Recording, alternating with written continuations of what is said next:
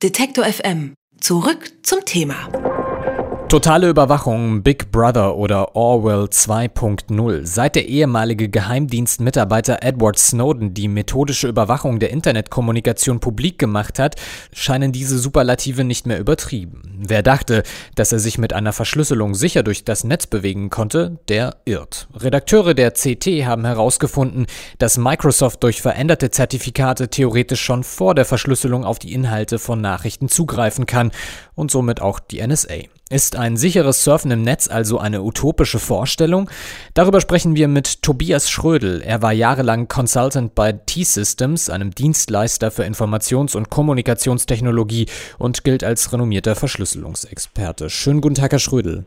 Schönen guten Tag, grüße Sie. Ja, in dieser Woche ist ein Sicherheitsproblem im Betriebssystem Windows bekannt geworden, das eine Verschlüsselung quasi überflüssig macht. Ist es denn heute überhaupt noch möglich, sicher im Internet zu kommunizieren? Also sicher kann man durchaus kommunizieren. Die Frage ist, ob man es so sicher haben möchte und haben muss, dass auch wirklich niemand in der Lage ist, mitzulesen. Letzteres würde ich verneinen. Das hat die Diskussion um Edward Snowden und seine offengelegten Informationen auch gezeigt.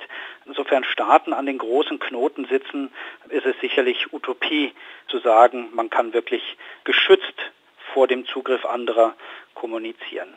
Ist ein verschlüsseltes und privates Surfen denn generell eine Utopie bzw. eine unrealistische Wunschvorstellung? Man kann es den Geheimdiensten durchaus erschweren. Allerdings das, was Snowden gezeigt hat, belegt ja, dass ja weltweit auf den großen Netzwerken und den großen Knoten, wo also wirklich alles zusammenläuft oder sich von Kontinent zu Kontinent schlängelt, Daten abgegriffen werden. Das zeigt eigentlich die, ja tatsächlich die Dimension auf, dass ein ganz sicheres Surfen, zumindest gegenüber den Amerikanern, wirklich als Utopie erscheint. Allerdings sehe ich das eher als ein politisches und kein technisches Problem, denn dass diese Knoten da sind, das ist zwangsläufig so im Internet und wenn die natürlich abgegriffen werden, dann wird es mit Verschlüsselungssoftware zum Beispiel auf den Rechnern ganz, ganz schwierig, sich auch gegen diesen staatlichen Zugriff zu schützen. Sowohl Microsoft als auch Apple und Google sollen ja von dem Sicherheitsproblem betroffen sein und auch mit dem amerikanischen Geheimdienst zusammenarbeiten. Können sich die Bürger denn überhaupt dieser ganzen Überwachung entziehen?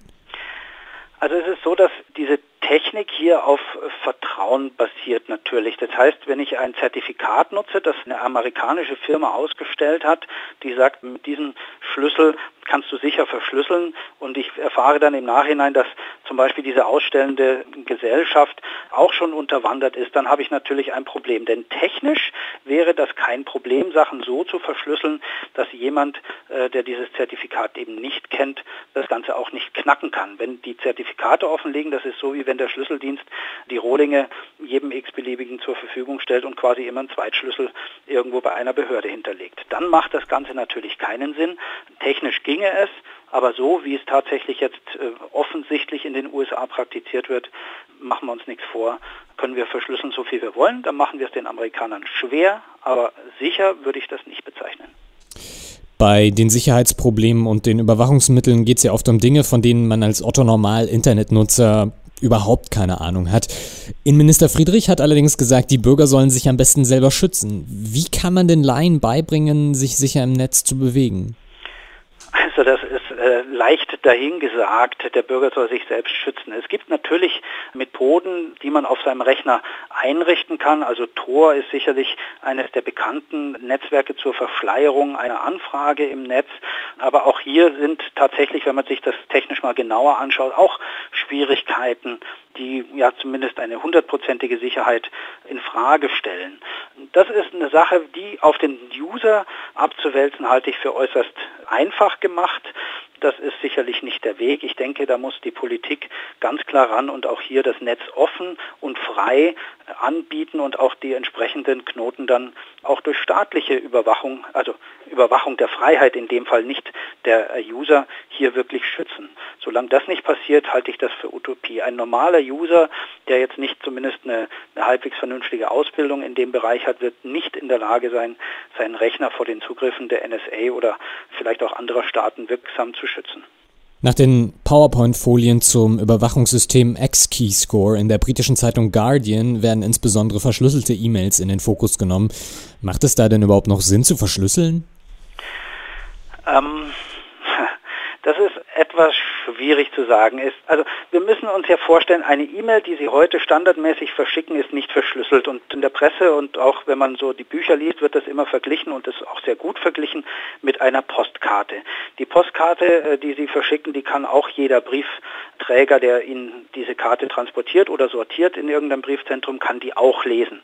Jetzt müssen wir uns überlegen, ob das für uns ein Problem ist, wenn Urlaubsgrüße aus Italien in die Heimat, wenn die jemand liest. Das ist zwar nicht erlaubt, aber theoretisch kann das jeder machen. Und deswegen schicken die Leute auch Postkarten, weil sie sagen, bei sowas ist mir das wurscht. Wenn es darum geht, möglicherweise, dass, ich sage jetzt mal ein Beispiel, ein Kennwort für ein Nummernkonto vielleicht auch noch in der Schweiz zu haben, was keiner wissen soll, dann wird das niemand auf eine Postkarte schreiben. Dann wird man sich auch hier wirklich die Mühe machen, diesen ja, Brieftransfer zu verschlüsseln. Und das gilt logischerweise auch beim Thema E-Mail. Auch da gibt es Möglichkeiten, die eine gewisse Sicherheit bieten und auch eine sehr starke Sicherheit bieten. Allerdings, und das ist das Entscheidende, muss ich mich hier mit dem Empfänger der Nachricht vorher austauschen. Das heißt, ich muss mit dem vorher abstimmen, welche Verschlüsselungsmethode wir einsetzen, welche Programme wir dazu nutzen, wie wir uns, ich sage mal, durch ein Passwort schützen, um es mal einfach auszudrücken und welches das denn sein mag. Das heißt, der Komfort sinkt ganz deutlich mit der Sicherheit, die ich hier einsetze. Und das ist nicht das, was, ich sage jetzt mal, Otto Normalverbraucher möchte. Seit fast zwei Monaten kommen ja jetzt Enthüllungen zur kollektiven Überwachung ans Licht. Wie bewerten Sie denn, wie die Öffentlichkeit auf den Skandal und dessen Verlauf bislang reagiert hat? Ja, das ist überraschend, wie, wie ruhig wir da sind. Ich meine, im Endeffekt geht es darum, dass hier ein, ein, ja, ein Generalverdacht ausgesprochen wird, also quasi die Grundlagen der Demokratie mit Füßen getreten sind, um es jetzt mal wirklich plastisch zu sagen, weil wir erstmal alle überwacht werden. Warum sich keiner aufregt, liegt meines Erachtens daran, dass die meisten Leute sagen, ja, ich habe ja nichts zu verbergen. Allerdings muss man sich tatsächlich die Frage stellen, was ist vielleicht in zwei, drei Jahren, wenn die Regierung eine andere ist als die heutige, vielleicht ein bisschen radikaler ist oder einfach nur schleichend in eine gewisse Richtung geht, dann sind die Methoden schon implementiert, dann sind ja Möglichkeiten da, abgehört zu werden und das auch gegen die eigene Bevölkerung zu nutzen. Es, glaube ich, ist eine politische Sache, der man sich wehren müsste, wo man also wirklich massiv protestieren sollte, auf die Straße geht und sagt, so geht's nicht. Ich habe zwar nichts zu verbergen, aber das sind Dinge, die sind nicht okay. Das Briefgeheimnis wird seit, keine Ahnung, 200, 300 Jahren, glaube ich, schon in einer Art und Weise praktiziert, wo es heißt, auch der Staat darf nicht mitlesen. Und bei den E-Mails, ja, da scheint es uns allen egal zu sein. Sehr schade. Das sagt der Verschlüsselungsexperte Tobias Schrödel. Mit ihm habe ich darüber gesprochen, ob es noch möglich ist und ob es Sinn macht, seine Daten und E-Mails zu verschlüsseln. Vielen Dank für das Gespräch. Sehr gerne, hat mich gefreut. Alle Beiträge, Reportagen und Interviews können Sie jederzeit nachhören im Netz auf detektor.fm.